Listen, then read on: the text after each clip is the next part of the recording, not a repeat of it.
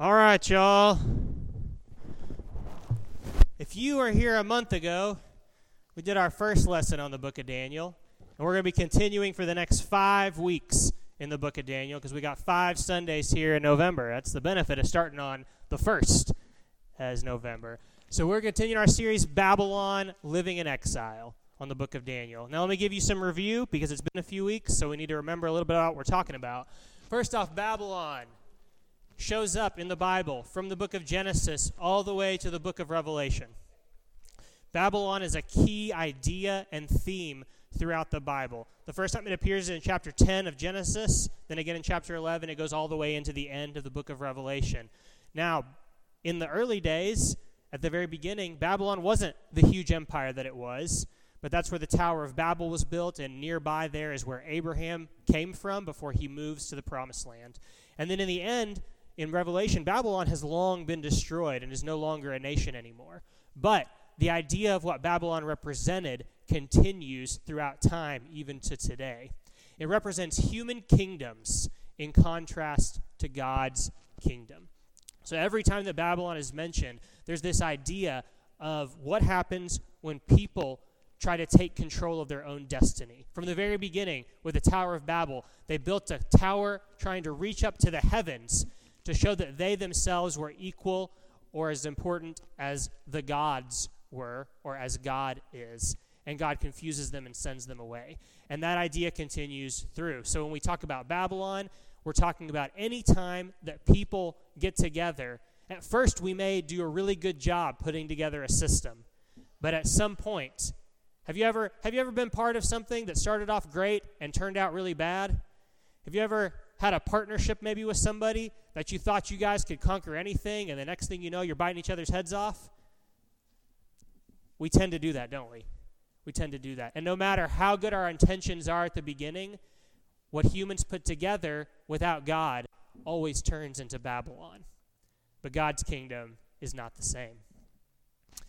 What was that last one say? All Israel and Judah were now in exile. So, in the book of Daniel, where we're at today, it's time has passed since the people came out of Egypt and they've started a kingdom, and the kingdom split in half into the northern and southern tribes. The northern tribes have been carried away and are gone forever. The southern tribes of Judah and Benjamin, there's some left, are now taken off into exile in Babylon. And so Daniel and his three friends, Hananiah, Mishael, and Azariah, or their Babylonian names, Belteshazzar, Shadrach, Meshach, and Abednego, are all in Babylon now in service to the king. If you remember last time, we talked about them eating the food and they chose to eat vegetables and drink water and they came out healthier and God blessed them for it. Here's Babylon, here's Jerusalem, here's Ur where Abraham's from. So there was a long trip to get over here and we're pretty far away, but this is the region of the world where all the Bible story roots out of. Okay. Today we're going to be talking about chapter 2. So if you got your Bibles, you can go ahead and turn to Daniel chapter 2. We're going to be talking about the king's dream. King Nebuchadnezzar has this really disturbing dream one night. So he calls in all of his people. He calls in his wise men, his astrologers, his advisors, his magicians, everybody, and he says, I want you to interpret this dream that I've had. This dream is, is really hurting me. It's really confusing me. I'm really uncertain about it. But here's the catch not only do you have to interpret this dream for me, you've got to tell me what the dream is, too. Is that a hard challenge? is that a hard challenge? You know, there's people out there that claim that they're things like psychics or, or mystics or all these other kinds of things. And you can tell them something and they'll make up something based on what you said, right? And that's what these magicians and wise men are hoping to do. They said, Yeah, yeah, you got to tell us so we can come up with something. Because they don't really know. They don't really know what's going on. And so Nebuchadnezzar gets so mad when they say this and that no one can do it that he says, That's it. Every single one of you are going to be put to death. I'm going to kill everyone in all of Babylon who's a wise man, who's an advisor, who's a magician, who's an astrologer, because you guys know nothing. It's clear that you guys don't know anything. There's no point in keeping you around. Off with your heads, or however they were going to kill him. Babylonians did some nasty stuff with killing, so it was probably not going to be good. But, ah, but, Daniel hears about this. He probably heard when the execution order came through. And he says, Hold on. Hold on now. Give me, give me a little bit of time. And so he goes and he prays. And he takes Hananiah, Mishael, and Azariah, his friends with him, and they pray fervently. They pray through the night. They pray, God, would you reveal this to me? Because I know that there is only one who can reveal these kinds of things, right? And that's our God. And what does God do? God God gives him the interpretation. So we're going to pick up at verse 26 in chapter 2. And Nebuchadnezzar says, Is this true? Can you tell me what my dream was and what it means? Daniel replied, There are no wise men, enchanters, magicians, or fortune tellers who can reveal the king's secret. That's what you want to say going into the king, right? Can you, can you tell me? Nobody can tell you this, right? Oh, that's not good. But there is a God in heaven who reveals secrets. He has shown King Nebuchadnezzar what will happen in the future. Now I will tell you your dream and the visions you saw as you lay on your bed. All right, you ready for this? If you guys haven't read the book of Daniel before, this is where stuff starts getting weird. In your vision, your majesty, you saw standing before you a huge, shining statue of a man. It was a frightening sight. The head of the statue was made of fine gold. Its chest and arms were silver. Its belly and thighs were bronze. Its legs were iron, and its feet were a combination of iron and baked clay. As you watched, a rock cut from a mountain, but not by human hands. A rock was cut from a mountain, not by human hands. It struck the feet of iron and clay, smashing them to bits.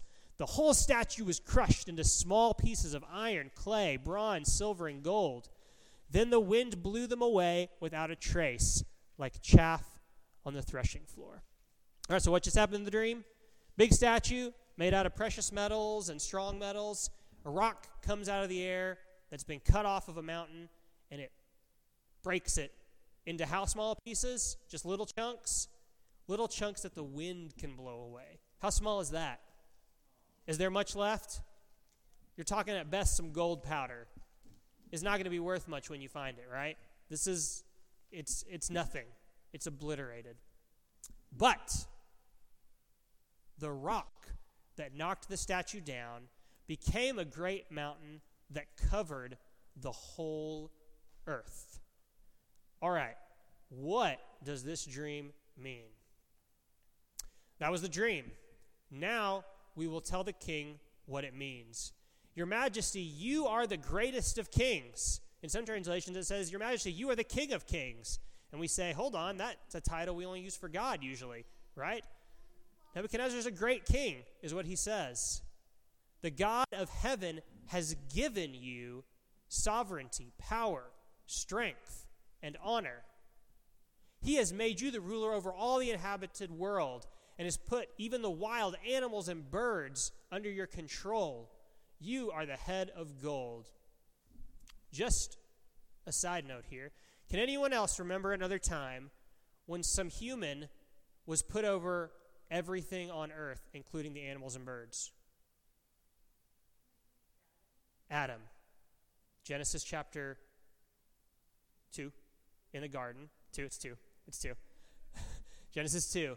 Adam is given dominion over all of the world. So, in God's original plan with people, they had control and dominion over all these things to make the earth flourish. Okay? That's just a side note.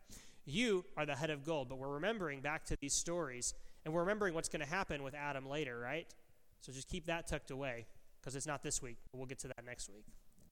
But after your kingdom comes to an end, is that what you say to a king? Yeah, you say, Long live the king. May the king live forever. Not, but after your kingdom comes to an end. But you know what? Nebuchadnezzar knows this reality. Nebuchadnezzar's father was the one who started the dynasty. Okay? So it hadn't been that long before, maybe in Nebuchadnezzar's own lifetime, that his kingdom and his throne had been established. So he understands that in the way things go in the world, that kingdoms rise, kingdoms fall. He's understood that, so he's not going to get mad at that. But we're going to talk about, we're going to skip over a few verses, and we're going to talk about this interpretation of this that's highly debated. Now, a lot of times when we get in the book of Daniel, Daniel has a lot of apocalyptic prophecy in it, and that makes us all tingly or something with our senses, and we're going to try to line up world events with how things go. You got to remember this one thing when we're talking about apocalyptic literature it was written for the people who were reading it originally. Okay? There's a lot of things we can glean from it, but if you're trying to map on the events of today to these things, you're going to get confused and you're going to go down the wrong path. This stuff was for the time it was written for. There's a great bit of wisdom we can pull out of it to understand the bigger scheme of how God does things. But Babylon, as the idea of human kingdoms, is what we pull from this. We don't try to map on these different things into today's reality. So I'm going to tell you the interpretation. There's a lot of different versions of this. This is the one I picked because it's nice and clean, but there's lots and lots of versions. We've got your gold. We're talking about the kingdom of Babylon. After Babylon comes the Medo Persian Empire. We'll talk about them a little bit when we get to the end of the book of Daniel, or the end of our sermons on Daniel, because Persia takes over before Daniel uh, dies and while he's still going. After that, the Bronze Kingdom is Greece. Alexander the Great comes and he conquers all the known world, basically, at the time. Uh, then he dies pretty quick after that because he gets sick in India and doesn't get to rule his giant kingdom that he conquered. After that, uh, iron and clay potentially represent the kingdom of Rome. What happens during the kingdom of Rome? Well, Rome is the empire on the earth. Ah, yeah, that's right. Jesus comes during the kingdom of Rome. Is this the point? Nope. This isn't the point. This isn't the point of this.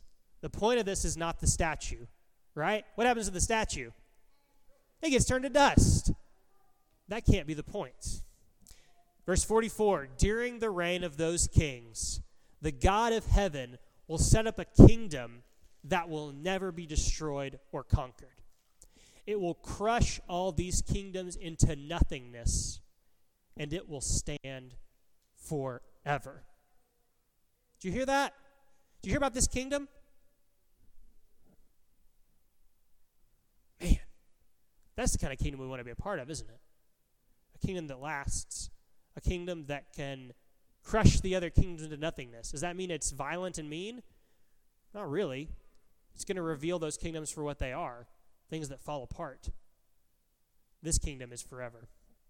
That is the meaning of the rock cut from the mountain, though not by human hands, that crushed to pieces the statues of iron, bronze, clay, silver, and gold. The great God has shown, the great God was showing the king what will happen in the future.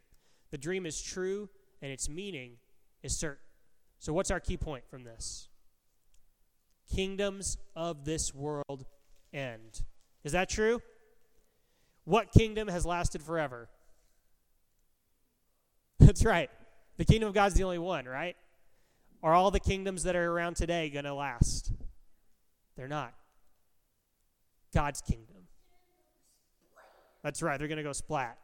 God's kingdom never ends. That's good because you're attaching some wise and foolish builder there too. And they're built on sand, aren't they? They're not built on the rock. That's a great connection because what was the thing that got cut from the mountain? a giant rock that covers the whole earth.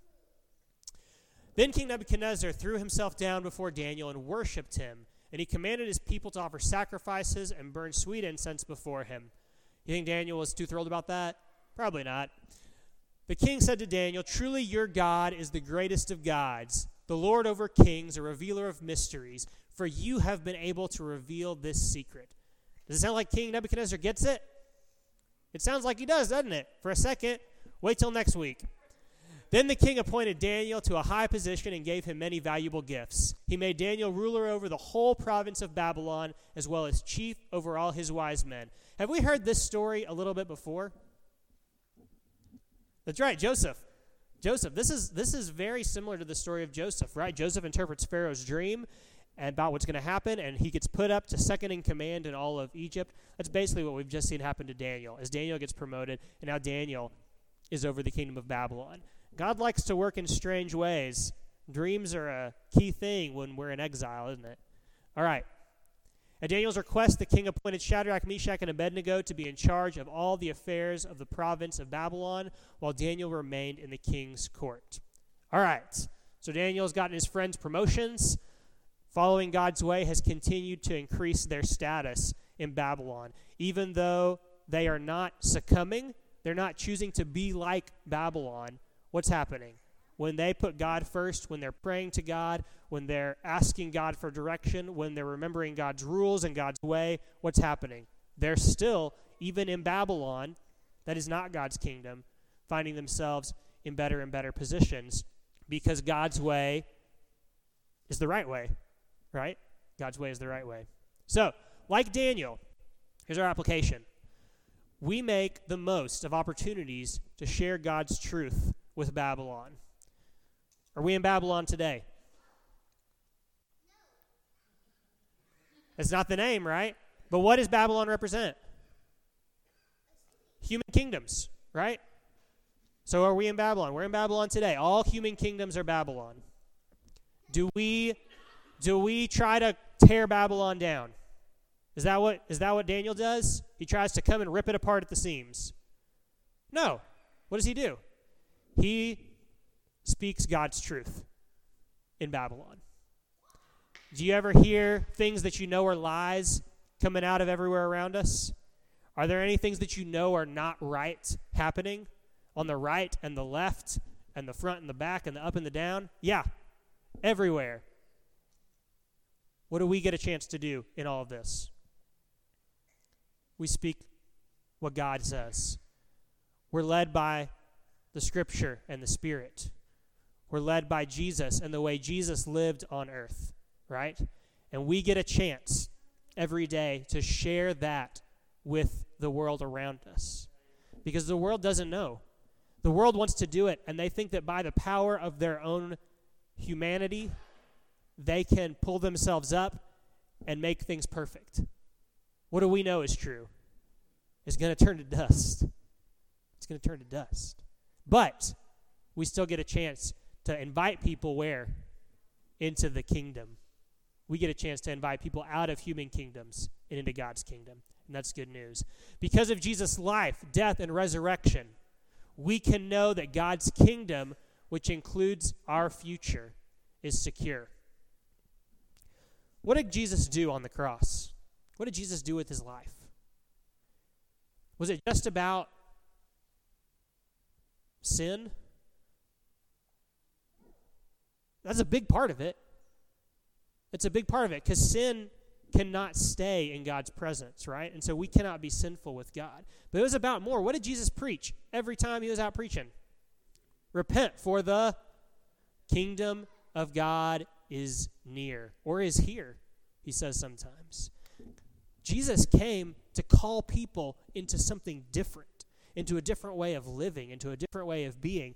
And his death and God raising him from the dead as the firstborn of the new creation, as the firstborn of this new way that we're going to live, this new kind of kingdom that is here and isn't all the way here yet, and that we still are longing for more of, but that we're already getting to see some of.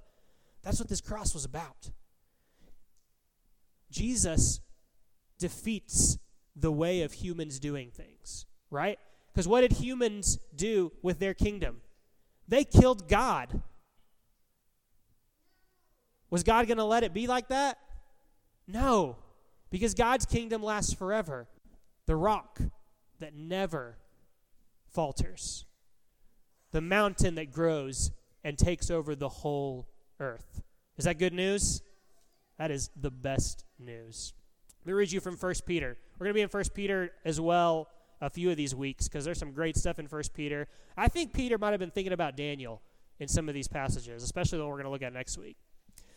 First Peter 2, verse 4 says, As you come to him, the living stone, rejected by humans, but chosen by God and precious to him, you also, like living stones, are being built into a spiritual house to be a holy priesthood offering spiritual sacrifices acceptable to God through Jesus Christ.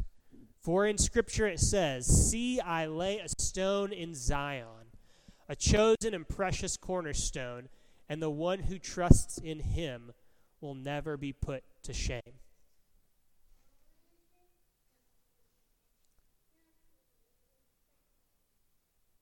Have you ever found yourself embarrassed or needing to backtrack because you put your trust in something that people put together?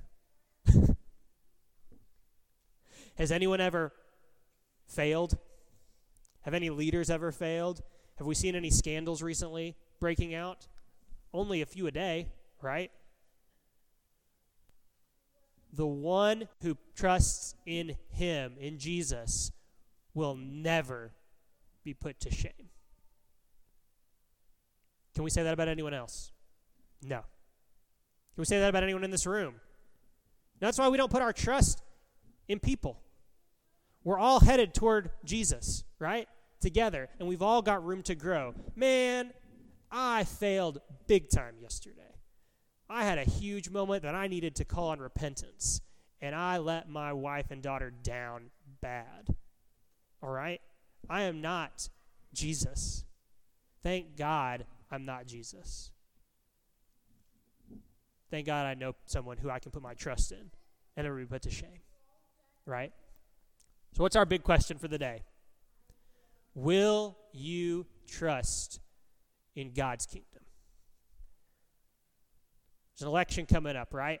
We don't know what the outcome's going to be. A lot of us have already voted. Is either of these candidates going to save the world? Nope. Are you going to trust in God's kingdom? But let me ask that different because this is the way we don't like to ask it. Do you want God's kingdom to reign?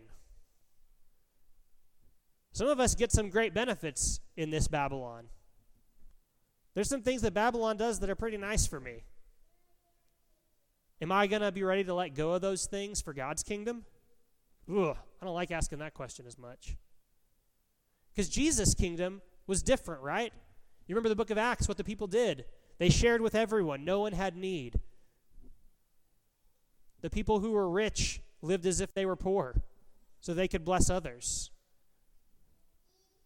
They went and, and loved radically. In the face of Babylon, in the face of Rome, they gave up their lives, were burned at the stake, were ripped in part by lions, were killed in the gladiator games, all these kinds of things.